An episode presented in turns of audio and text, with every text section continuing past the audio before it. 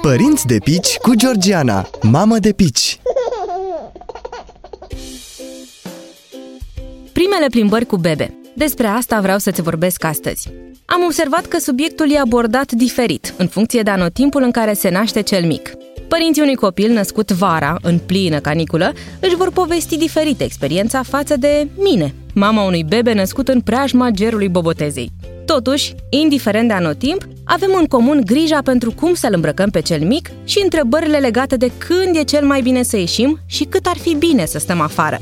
Ce mi-a fost clar de la început a fost că cea mică e bine să iasă la plimbare încă din primele zile, indiferent de anotimpul în care se naște. Mie mi-a cam dat ceva bătăi de cap recomandarea asta, fetița noastră născându-se în toiul iernii. Cum așa?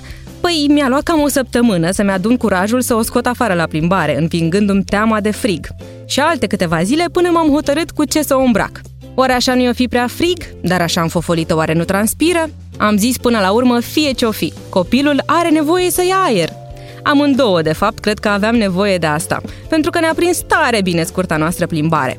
Odată ce am văzut că fata n-a înghețat, pentru că nici n-avea cum, sincer, la 5 grade, am început să ieșim din ce în ce mai des și să stăm tot mai mult afară. 10 minute în primele zile, apoi 20 de minute și tot așa, până când am ajuns să petrecem și câte 4-5 ore afară, pe timpul verii, bineînțeles. Mie mi-a prins bine să știu că atunci când ieșim la plimbare, cel mic nu trebuie înfofolit ca o varză, ci e de ajuns să aibă un strat de haine în plus față de câte porți tu. Vara însă îmbracă la fel de subțire cum te îmbraci și tu și evitați să ieșiți la plimbare în orele amiezii. A, și nu uita de pălăriuța și de crema de soare.